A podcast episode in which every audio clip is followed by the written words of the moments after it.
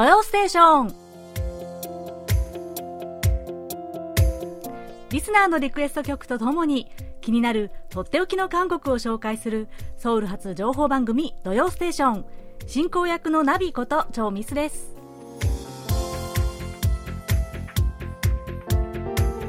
リスナーの皆さんこんにちは、こんにちは。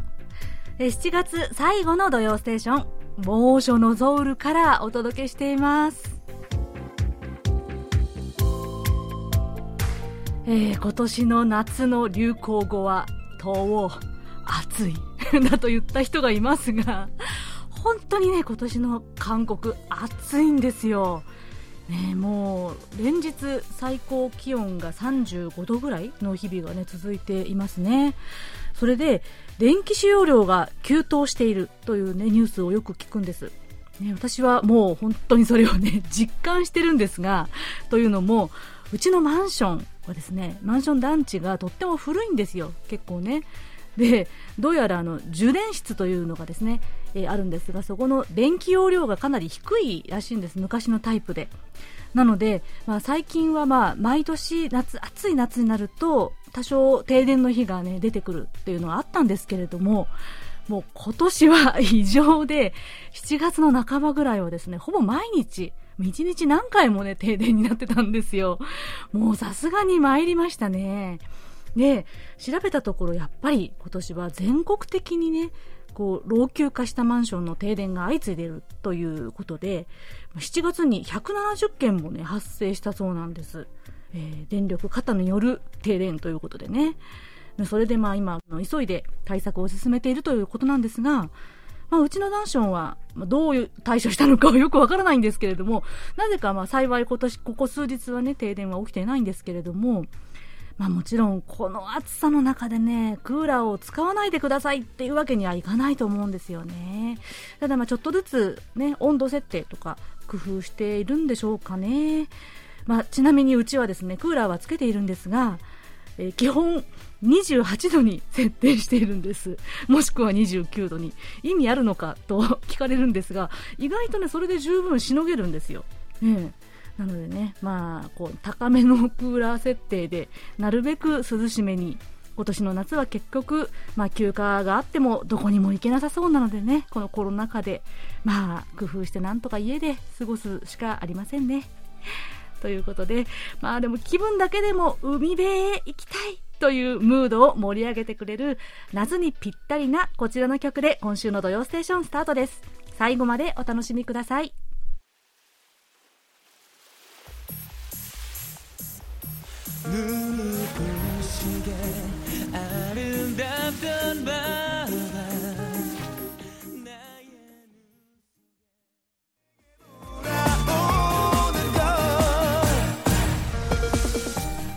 お送りした曲は男性デュオ ユーエヌ がにせんいちねんに発表した曲で、パド波でした。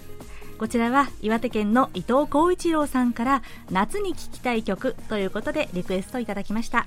まさに夏の眩しい海辺で聴きたい曲です。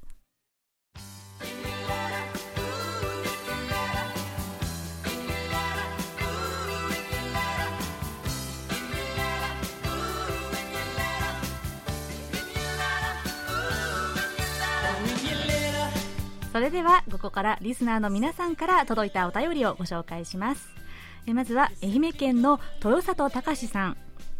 日本ご飯の皆さん、ナビさんこんにちは。こんにちは。四国もやっと梅雨明けしていっしゅうかんは過ぎ、晴れた日が続いていますがカラッとしています。ビートルズのイエローサブマリーンが流れてびっくりしました。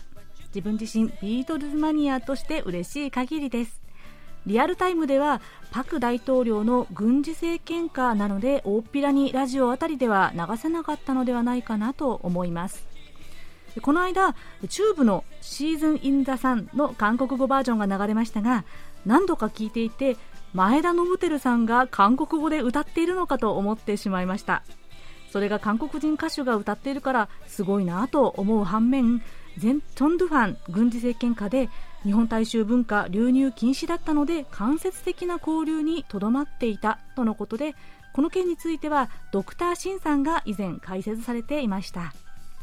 夏本番ということで、桑田佳祐の悲しい気持ち Just a Man in Love の、えー、韓国語バージョンリクエストします。この曲も日本大衆文化流入禁止の煽りを受けた時代のものですね、という、えー、お便りでした、えー、豊里さんありがとうございます。えー、ビートルズマニアなんですね、えー、こちら先週後藤信弘さんがリクエストしてくださったビートルズのイエローサブマリンおかけしましたね。でこの曲リリースしたのがされたのが、えー、せんきゅうひゃくろくじゅうろくねんということで、まあ、韓国は軍事政権下ということでしたね。ただ、まあ、ラジオで時々ビートルズの曲は流れていたそうですよ、当時も。ただし当時は禁止曲というのがですね、結構、まあ、邦楽も洋楽もたくさんあったそうなんですね。なのでその中でビートルズの曲は、例えばノルウェーの森とかね、あの名曲ですけれども、こちらが禁止曲になっていたそうですよ。他にもねたくさんあったそうですが、まあ、イエローサブマリンはどうだったのかな。で、まあ、日本のヒットソングの韓国語カバー曲の話ですが、このねチョン・ジェウクさんが歌う、えー、チューブのシーズン・イン・ザ・サン、これね本当にねチューブの前田さんにそっくりですよね。声も歌唱力もねえ、びっくりしちゃいましたよ、聞くと。でこちらの曲もそうですし、あとリクエストしてくださった桑田佳祐さんの曲のカバー曲、これもどちらも日本でははちじゅうねんだいにヒットした曲ですよね。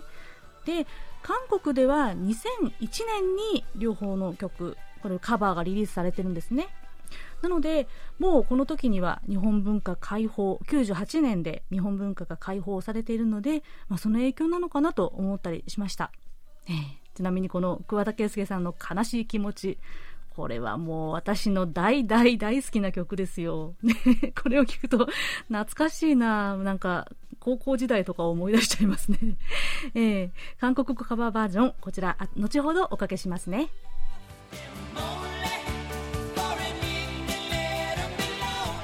岩手県の伊藤浩一郎さん、ナビちゃんこんにちは、いつも楽しい放送をありがとうございます。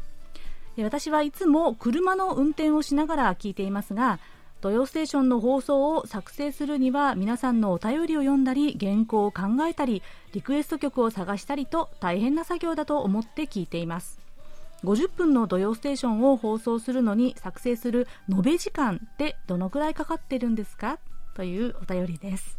はい、伊藤さん、いやー、この放送裏までね気遣ってくださって本当にありがとうございます。涙涙でしたよ、本当にねえ。このごじゅっぷんの土曜ステーションを作成する延べ時間、そうですね、どれくらいなんでしょうね。まあ私の自分自身の作業で言いますと、だいたい週明けにリスナーの皆さんからのお便りをですね、ひまわりさんから送っていただいて、それをじっくり読んでふつかかんぐらいかけて原稿を書くんですが、うん、あの暮らしの音とかの ね, ねコーナーの内容は、まあ、実はほぼ毎日常に考えてるという感じですよもうネタ帳を持ち歩いてですね書いたりしてるんですけれども、でもね結構調べたりすることに時間もかかりますし、あと、ね、皆さんのお便りの内容とか、あとリクエスト曲もですね一つ一つ調べてるんです。あんまりわからないものも多いので、ね、でまたこう他のコーナーのネタがなかなかまとまらなかったりとですね、いやー原稿を書くのが結構私は時間がかかるタイプですひまわりさんにはご迷惑をおかけしてますはい。でもねあの原稿を書くのは大変ですが、むしろ収録の時間というのとですね、とっても私はリラックスしてやってます。楽しくやってるんです。本当にあもう終わっちゃったのっていうぐらい、えー、まあこれもですねひまわりさんのスーパー編集とですね温かい見守りのおかげなんですけれども、で何より土曜ステーションはリスナーの皆様からのお便り、これは命ですからねねえもう週に、まあ、なかなか全部ご紹介しきれないこともありますが、まあこれもね一応組み合わせとかを考えて、ちょっと後になっても何週か後になってもできればご紹介するようにしているので、ぜひご理解くださいね。そして皆さんからのお便り本当に一番のエネルギーなのでお待ちしてます。京都府の関正則さん、ナビさん欠かさず土曜ステーションを聞いています。ありがとうございます。こちら京都府木津川はしちがつじゅうしちにちに梅雨明けしました。夕方でも暑すぎます。スーパーの品出しの仕事なので、仕事中はマスクをつけています。不織布なので口元が熱くなります。自宅まではマスクをつけて、家に着く前にはマスクを外します。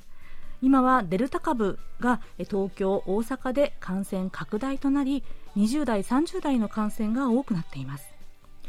ネットフリックスで韓国ドラマが話題です。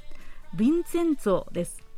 ヤフーニュースの見出しは、寝不足注意のネットフリックス韓国ドラマ、愛の不時着に続く新たな沼と掲載されています。一部記事を引用しますが、にがつの配信開始からネットフリックスの総合ランキングでトップじゅう入りを続けている話題の韓国ドラマヴィンセンツォ。ソン・ジュンギが演じるイタリアマフィアの顧問弁護士ヴィンセンツォ・カサノが韓国社会の巨大な悪と戦う痛快復讐エンターテイメント作品とのことです、というね、お便りいただきました。関さん、ありがとうございます。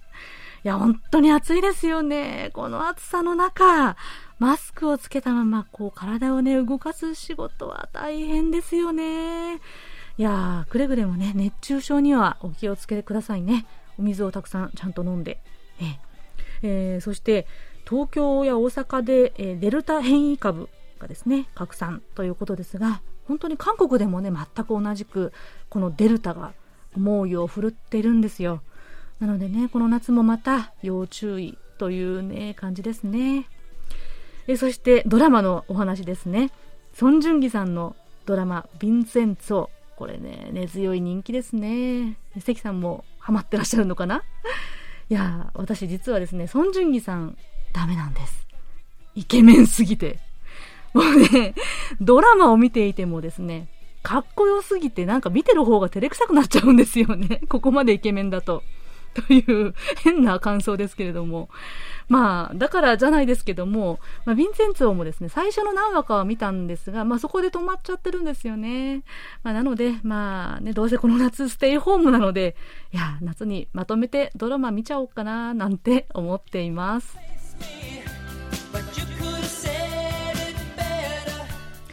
え来週いよいよよんひゃくごじゅっかい記念放送です。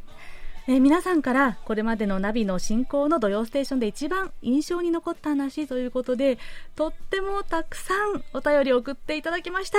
いやー、もう本当に感激です。本当にありがとうございました、ね、全部じっくり目を通しながら、なんかね、あーじーんとしたり、こんなことあったなと思って笑ってしまったりね、一人で喜んでます、ね、これは来週まとめてご紹介しますので楽しみにしていてくださいね。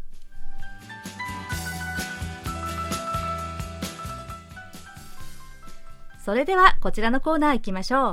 う。ソーラミミハングル、えー、今日はラジオネームどんぐりころころさんからご投稿いただいたソラミミミュージックです。アニョンハセヨナビさん、毎週ワクワクしながらソラミミハングルを聞かせていただいています。 G ドラゴンのビタカゲ、この曲で영원한 건 절대 없어、永遠なんてものは存在しない、この部分がなぜか柔らかいって聞こえます。歌詞を見て聞くとよんご言って聞こえるのに、えー、歌詞を見ないで聞くと柔らかいって聞こえるんです。何度聞いても柔らかいって聞こえるのは私だけでしょうか、ということなんですけども、いやいいですね。私こういうネタね、あの好きなんですよ。いや、これはちょっとですね、ちょっと柔らかい、や柔らかいみたいな感じで、ちょっと鼻にかかった柔らかいを想像しながら聞いていただくとね、いいかもしれません。では早速聞いてみましょう。やわらかい、やわらかい。はい。どうでしょうか。聞こえますか？柔らかいと。いや、これね、このインパクトすごいですね。えー、文字で見たらよん音、よん音何言と言ってるのに、何度聞いても柔らかいに聞こえる。わかります。こういう沼なんですよね。ここにはまってしまうのがね。いや、神の耳をお持ちですよ。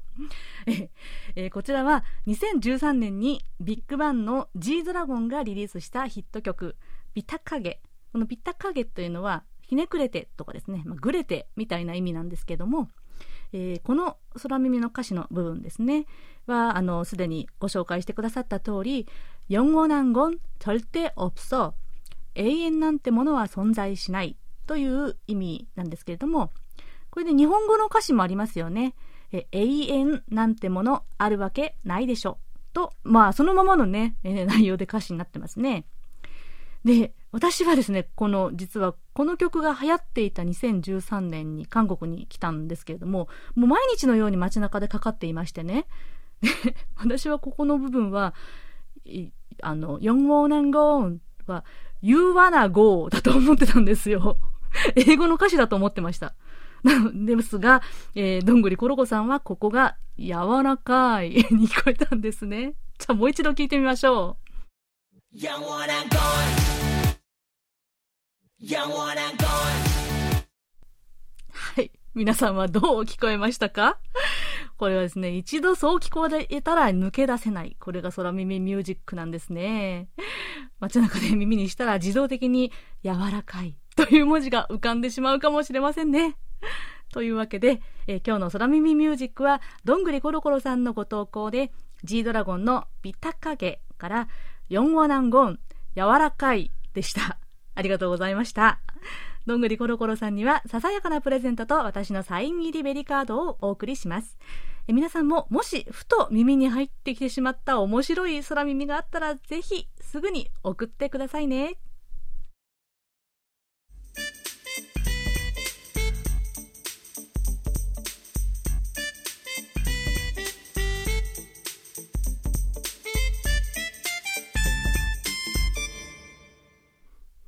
さて、毎月最終週は皆さんお待ちかねのこちらのコーナー、のっぽさんこと小須田秀幸さんの歴史ぶらり旅です。小須田さん、今月もよろしくお願いします。はい、よろしくお願いします。はい、早速今週はどんなお話でしょうか？はい、あの前回はですね、ソウルの中心部ナムサンの北麓にあったあの日本統治時代の韓国統監府という建物とせんきゅうひゃくろくじゅうねんだい以降同じ場所にあった中央情報部 ケーシーアイエー の話をしました。はい、そうでしたね。南山の、えー、麓にあった中央情報部、はい、建物が集まっていて、南山といえば、まあ、ケーシーアイエー を意味したというね、はい、恐ろしがられたという話でしたよね。はい、そうなんですね、うん、それでその中央情報部の建物に関してもう一つ有名な建物があります。はい、あの地下鉄いちごうせん南明駅の近くにあるかつての中央情報部の治安本部大京分室という建物なんですが、うん、あのいちきゅうはちななという映画がありました。はい、日本ではせんきゅうひゃくはちじゅうななある戦いの真実という題名であのさんねんまえに公開されてロングランを記録したんですよね。そうですよね。で、民主化宣言を勝ち取るまでのろくがつ民主化構想についてのね映画でしたよね。私も見ましたけれども、はいはい、あのこの映画せんきゅうひゃくはちじゅうななでも描かれているんですが、その民主化要求運動が全国的に広がるきっかけとなったのがせんきゅうひゃくはちじゅうななねんいちがつのソウル大生のパク・チョンチョルさんの拷問死事件だったんですね。はい、そのパク・チョンチョルさんが取り調べ中に拷問を受けて死亡した場所がナミョンドンの治安本部大京分室という建物でした。うんうん、それでそのパク・チョンチョルさんの拷問で死亡したという事実は当初は隠蔽されていたんですね。はい、その隠蔽された事実が暴露されたことで民主化を求める声が全国に広がり、さらにこの運動を燃え上がらせるきっかけとなったのがヨンセ大学の学生だったイ・ハニョルさんが機動隊が発射した催涙弾を後頭部に受けて死亡するという事件でした。うん、私はですね、あのせんきゅうひゃくはちじゅうはちねんのソウルオリンピック前後のソウルを何度か取材して実際に学生運動の現場を取材した経験があります。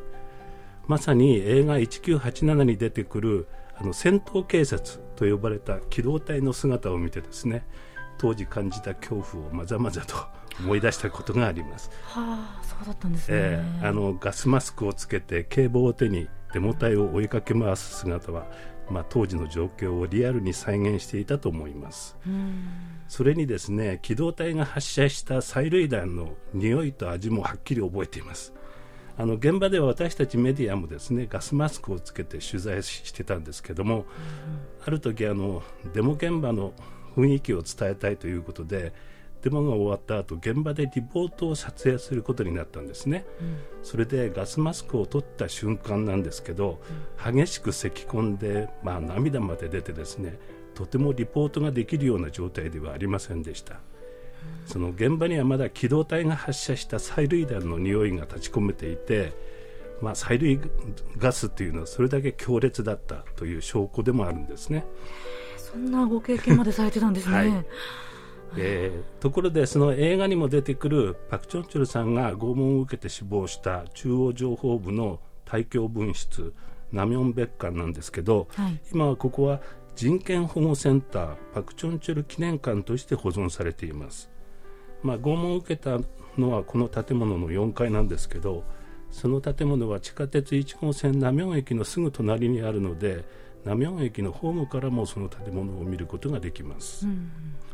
またですね、催涙弾の直撃を受けて死亡したヨンセ大学の学生イ・ハニョルさんの記念館もヨンセ大学近くのシンチョンにあります、はい、パクチョンチョル記念館は公営の施設ですが、イ・ハニョル記念館はにせんじゅうよねんに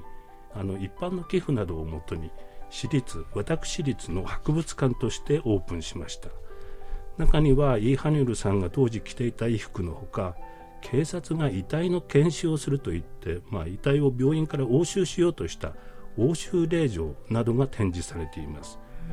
まあ、家族はですね、遺体が警察の手に渡ったらパクチョンチョルさんと同じように死因が隠蔽される恐れがあると考えて遺体を渡さなかったそうです。この拷問死したというね、パクチョンチョルさんはの遺体を証拠隠滅のためにすぐに火葬されちゃったというのがですね、えー、映画でも出てきますよね、はい、映画でそうか描かれてますよね、うん、はい、それでここからはですね、中国や台湾など当時のアジアの民主化運動の状況をちょっと見てみようと思うんですけど、はい、実はせんきゅうひゃくはちじゅうななねんという年は韓国だけでなく中国でも台湾でも政治体制の民主化や自由化をめぐって大きく揺れ動いた年でした。中国ではですね、その前の年せんきゅうひゃくはちじゅうろくねんから各地の大学で自由化を求める学生運動が起きて、党内の保守派からはブルジョワ自由化だと批判されました、うん、それで学生運動に同情的だった胡耀邦総書記が失脚したのもこの学生運動が原因でした。当時の中国ではですね、経済が発展すれば政治の民主化も進むとか、皆が等しく豊かになれば政治的自由も実現できると考えられていた時代でした、うん、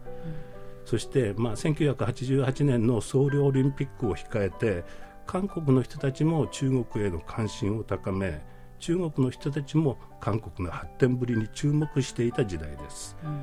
その頃、私はあの韓国企業の中国進出の実態を、まあ、取材するということで、中国山東省青島に計画された韓国企業向けの工業団地予定地を取材したことがあります、うん。まあ、それほど当時は経済交流も進んでいたんですね。へーへー。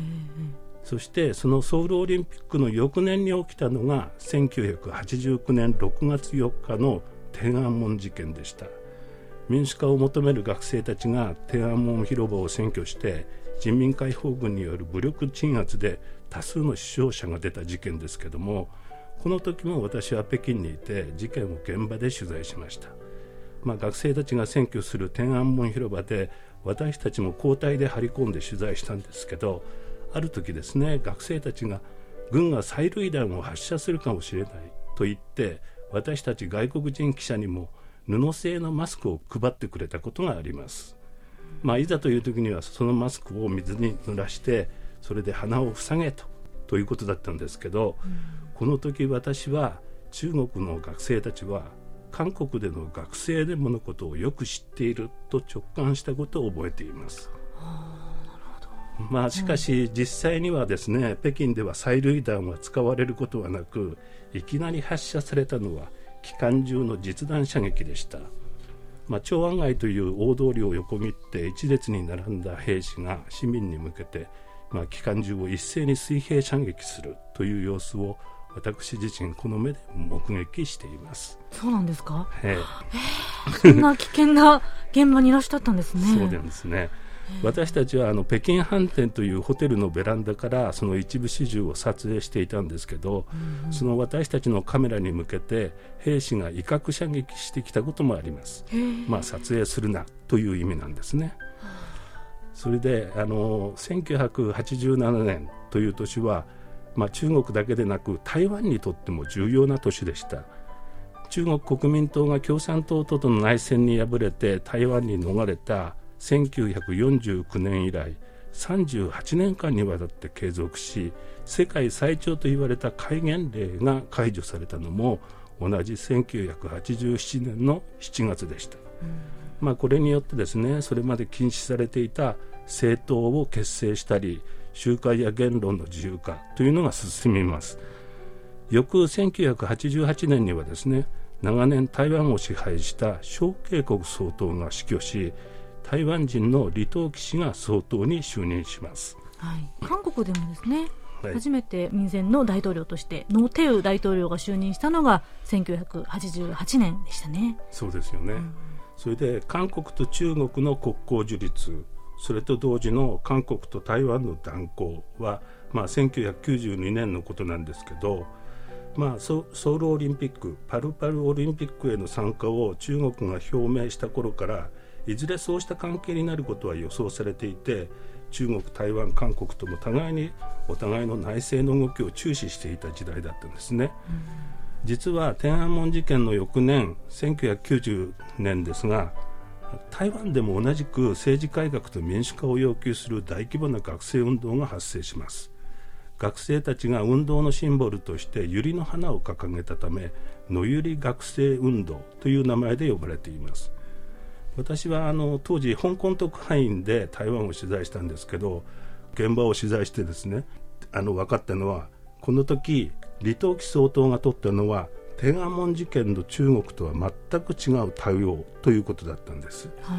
学生の代表と直接向き合い、彼らの要求を一つ一つ聞き入れて、まあ、タイムスケジュールも決めてですね、いつまでに改革を実現させるという約束をしたんですね。うーん、あの李登輝さんは去年きゅうじゅうななさいで亡くなっていますけど、うん、当時の李登輝総統は、まあ、韓国の民主化構想や中国の天安門事件を教訓にしたのかもしれませんが、むしろ学生たちの要求を利用して自らの政治改革をの断行を早めたという側面もあります、う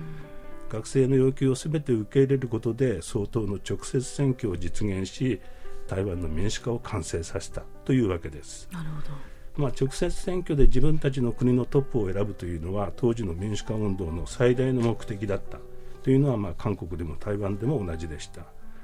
そうした民主化のプロセスを互いに学び合おうと、先ほどお話したイ・ハニョル記念館と台湾の学生らは今も交流を続けているようです。そうなんですね、はい、うーん、それからまあ四半世紀の時が流れて、台湾ではにせんじゅうよねんにひまわり学生運動と呼ばれる抗議活動が行われ、国会にあたる立法院の議場がにじゅうよっかかんにわたって占拠されました。そして同じ年のくがつにはですね、香港で雨傘革命と呼ばれる学生運動が発生し、はちじゅうにちかんにわたって香港中心部の道路が学生らのテントによって占拠されました、うんうん、まあ、いずれも対中国政策への不満が原因だったんです、はい、この時もまあ現場を取材してみて分かったんですけど、香港の学生たちを支持するために台湾の学生から多くの応援メッセージが寄せられていたんですね、まあ、つまり台湾でひまわり学生運動を経験した人たちが香港の雨傘革命に対し連帯を表明し、その経験を共有しようとしていたというわけです、うん、それで、まあ、去年にせんにじゅうねんはタイでは王政に反対する民主化要求運動がはんとし以上にわたって続きました、はい、このタイの民主化運動と台湾香港の学生運動はミルクティーアライアンス、ミルクティー同盟と呼ばれて互いに連帯を表明しています。うん、そして今年ミャンマーでは軍によるクーデターに抗議する市民のデモが続いています、まあ、その抗議運動のシンボルになっているのが真ん中のさんぼんの指を立てて手を掲げるポーズなんですが、そうですね。うん、これは香港の雨傘革命、タイの民主化運動と引き継がれてきた非暴力を示すスタイルなんですね。いや、こうやってお話伺うと小須田さん、本当に東アジアの民主化の現場現場にいらっしゃったんですね。はいびっくりしました。いやいやいや、でもね、こうしてアジアの民主化運動の系譜というのはね、この根が韓国そして台湾の民主化運動につながっているということなんですね。はい、そう言えると思います。うん、ところで映画せんきゅうひゃくはちじゅうななに関連した場所として、えー、パク・チョンチョルさんとイ・ハニョルさんの記念館のほかにミョンドン大聖堂の建物があります。映画でもですね、実際のロケ地として使われていますが、当時ミョンドン大聖堂に集まれというのは学生デモのスローガンだった、まあ、学生運動のシンボルの場所でもあったのがミョンドン大聖堂なんですね。なるほど、そうですね。映画せんきゅうひゃくはちじゅうななもね、ここも関連したところ、歴史の後をこうぶらり歴史旅をするならですね、パクチョンチョル記念館とイーハニョル記念館、それから今おっしゃったミョンドン大聖堂、こちらをね訪れるのもいいかもしれませんね。はい、はい、ということで、えー、今日はせんきゅうひゃくはちじゅうななねんのろくがつ民主化構想、そしてアジアに広がった民主化運動のお話お伺いしました。ありがとうございました。はい、ありがとうございます。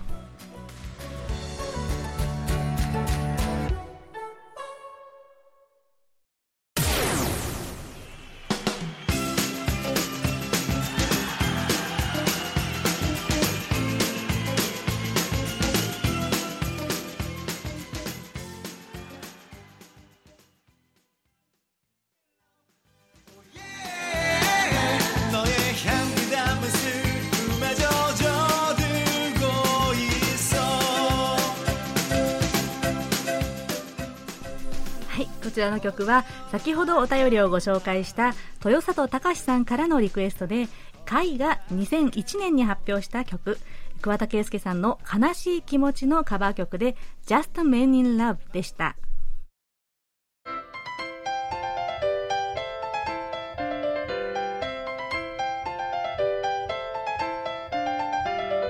とっておき韓国ノート、今さら聞けない韓国入門。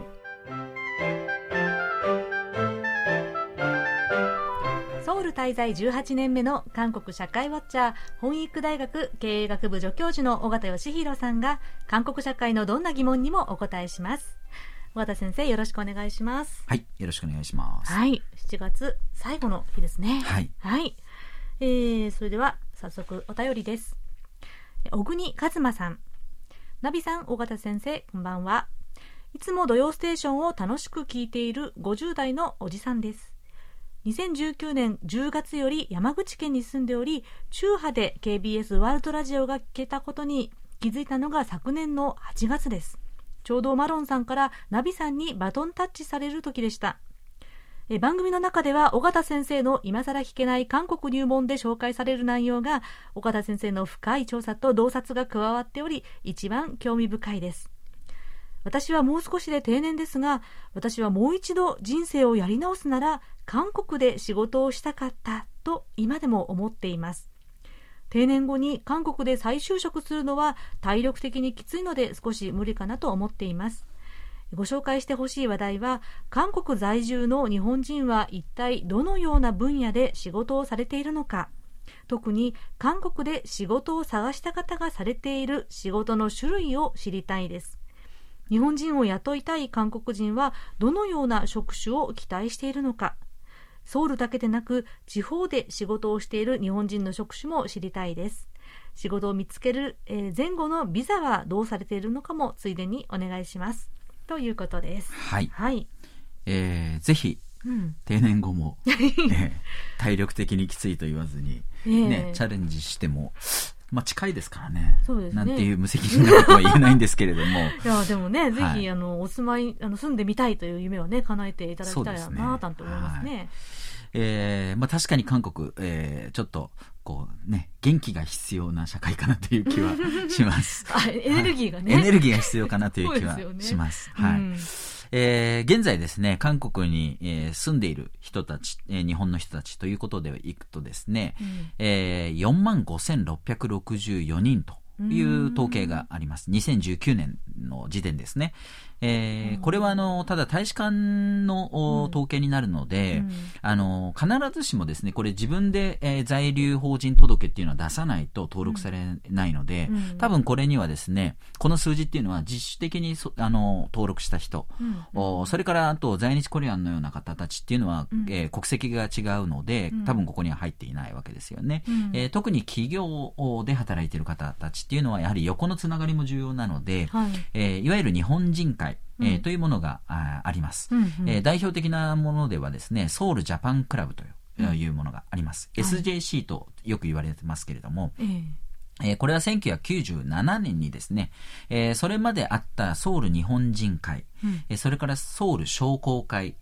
それから ジェーブイ 会といってですねジョイントベンチャー会の略なんですが、うん、このみっつの組織がですね一つに合併されて、うん、そして発足したあ、まあ、団体になります、うんうんうん、で、えーまあ、今ご紹介したようににですね、商工会とかジョイントベンチャーといった、まあ、企業人がですね、えーまあ、中心になっている在韓日本人会になります、うんえー、名前はソウルというふうについてますけれども、うんえー、ソウルを中心に、うんえーまあ、地方の方も入っています、うんえー、のでソウルだけではありません、うんえー、これもちょっと古いんですがにせんじゅうななねん時点でですねこれ公式ホームページに出てた数字なんですけども、うんまあ、約よんひゃくしゃ、うんえー、そして約せんななひゃくにんがあこのジャソウルジャパンファンクラブに加入しているということです。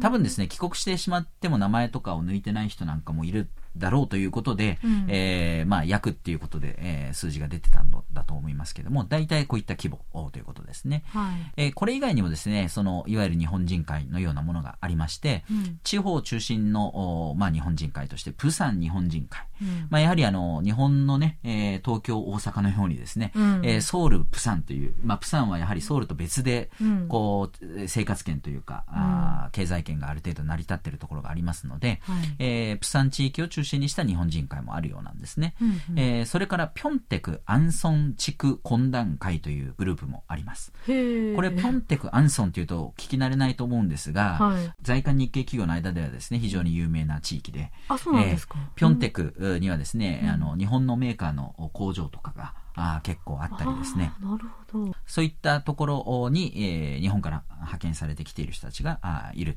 ということになると思います、うん、いずれもキョンギ道ですよね。そうですね、えーはい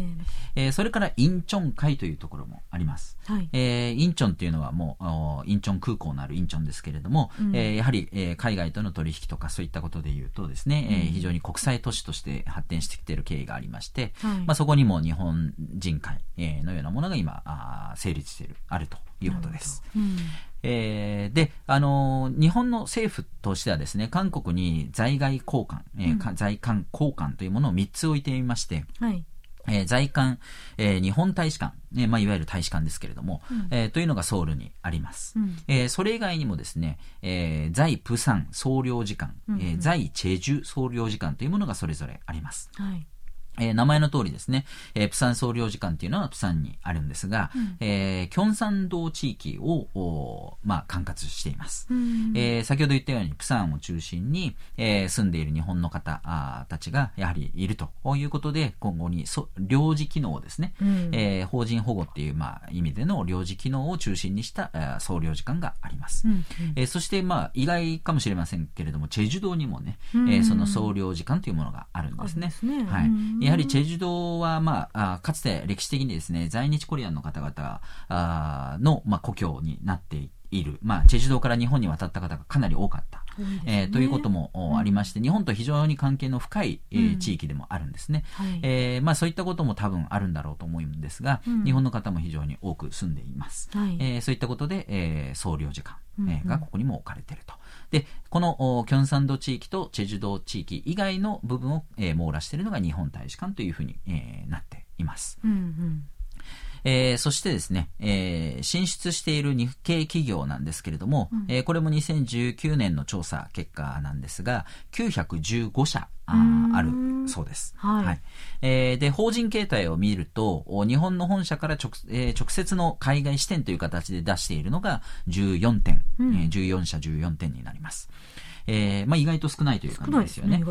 でそれが何かっていうとですね ひゃくパーセント 日本資本で現地法人を立てているケースがごひゃくななじゅうにしゃあるんですね。これが一番多いんですね、はい、でその次に、えー、韓国企業と合弁会社を作って、えーまあ、現地法人にしているというのがにひゃくきゅうじゅうななしゃになりますね、はいはいうん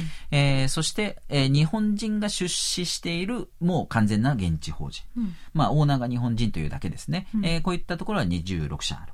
えー、それ以外にまあちょっと分類ができなかったっていうものがろくしゃあるんですけれども、うんまあえー、多くの場合はその現地法人を立てて、うんえーまあ、現地法人の形には ひゃくパーセント 出資の場合もあるし韓国企業と一緒になっている場合もあると、うん、いう形で、えー、日本企業が韓国に進出しているということです、はいえー、かつてなんかはですねその合弁会社でも日本企業であることがわからないようにということで日本企業名を伏せてですね完全に韓国の会社であるかのように、うんえー、やっていたケースも多かったと聞きますがあそうなんですね、まあはい、最近は単にね頭に韓国とつけてね、うんえー韓国何々会社、まあうん、というふうにして日本の会社であることが分かっても問題なく、うんえー、やるようになっているようです、うんうんはい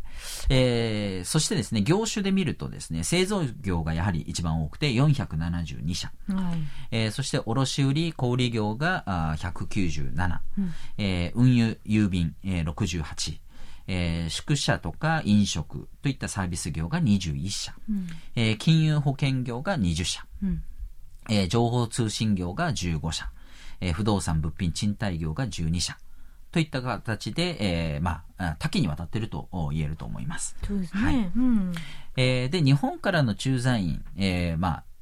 韓国で働いている方々、どんな方々かっていうと、うん、主にやはり管理職になるんですね。うんえー、現地採用の韓国人、えー、をの上に立つ、えーうん、管理職ですね。うんえー、で場合によってはですね、さらにその上に、えー、韓国人社長みたいな形で、まあ、韓国法人になってますので、うん、社長を韓国人にしているケースがあるんですね。うん、そういった場合には、まあ、副社長という形だったり、うんえー、そういう中間管理職のような形で日本からの駐在員が来る場合も結構あります。はいはいえー、でこれはですね、首都圏地方問わず、えー、やっぱり同じような形だと思うんですね。うん、先ほど言ったように、こう地方には工場なんかがあって、そこで、えー、働く日本の方もいるんですけども、やはり、えー、その工場の管理者とか、うんまあ、工場長は韓国の方なんだけれども、えーまあ、側面的なサポートというか本社との関係でやはり管理職的な立場で、えー、そこに入っている駐在員の方々というのがいる、えー、多いようです、うんうんはい、完全な韓国企業に勤める日本の人たちっていうのも多分いるはずなんですが、はいえー、これっていうのはちょっと統計のようなものをですね、えー、が見つからなかったんですけれども、うんうんえー、日本出身で韓国企業に勤めるというのは、まあ、いろんな形があると思うんですが、うん、まずはやはりビザの問題が大きいと思います。そうですね。ご質問にもありましたね。はい。はい。あの、就労、就労ビザというものを取得しないとやはり基本的には働けません。はい。えー、ただ就労が可能なビザということで、例えば韓国の人と結婚した配偶者ビザを持っている人とか、うん、あるいは、えー、在外同胞ビザといって日本国籍であっても韓国にルーツがあるということを証明すると出るビザがあるんですね。はい。えー、こういったものを持っている場合、うんえー、それからあと期間限定ですけれどもワーキングホリデービザとか、うんえー、そういったものがあります。期間と年齢もこれ、そうですね。年齢の、うん、期間と年齢が制限がありますので、うんまあえー、完全な就職という形にはならないと思うんですね。ですねはいうんえー、あとはあの、まあ、日本出身であっても韓国籍の方であれば、えー、制限なしにですね、うんえー、韓国で就労が可能です。うんまあ、そういった、えー、形でに韓国の企業に勤める、えー、というのがあまあ。基本的なケースなんですが、うんまあ、こう見るとですね、なかなかちょっとハードルが、うんえー、意外と高いんですね、うんうん、就労ビザを取るためにはもうこの人がどうしても必要という前提で企業側が、えー、ビザの申請をしてくれないといけないので、うんあのーまあ、お互いがどういう関係かもわからない状態では、まあ、ビザは出ないということに、うんえー、なります、うんうんうんえー、です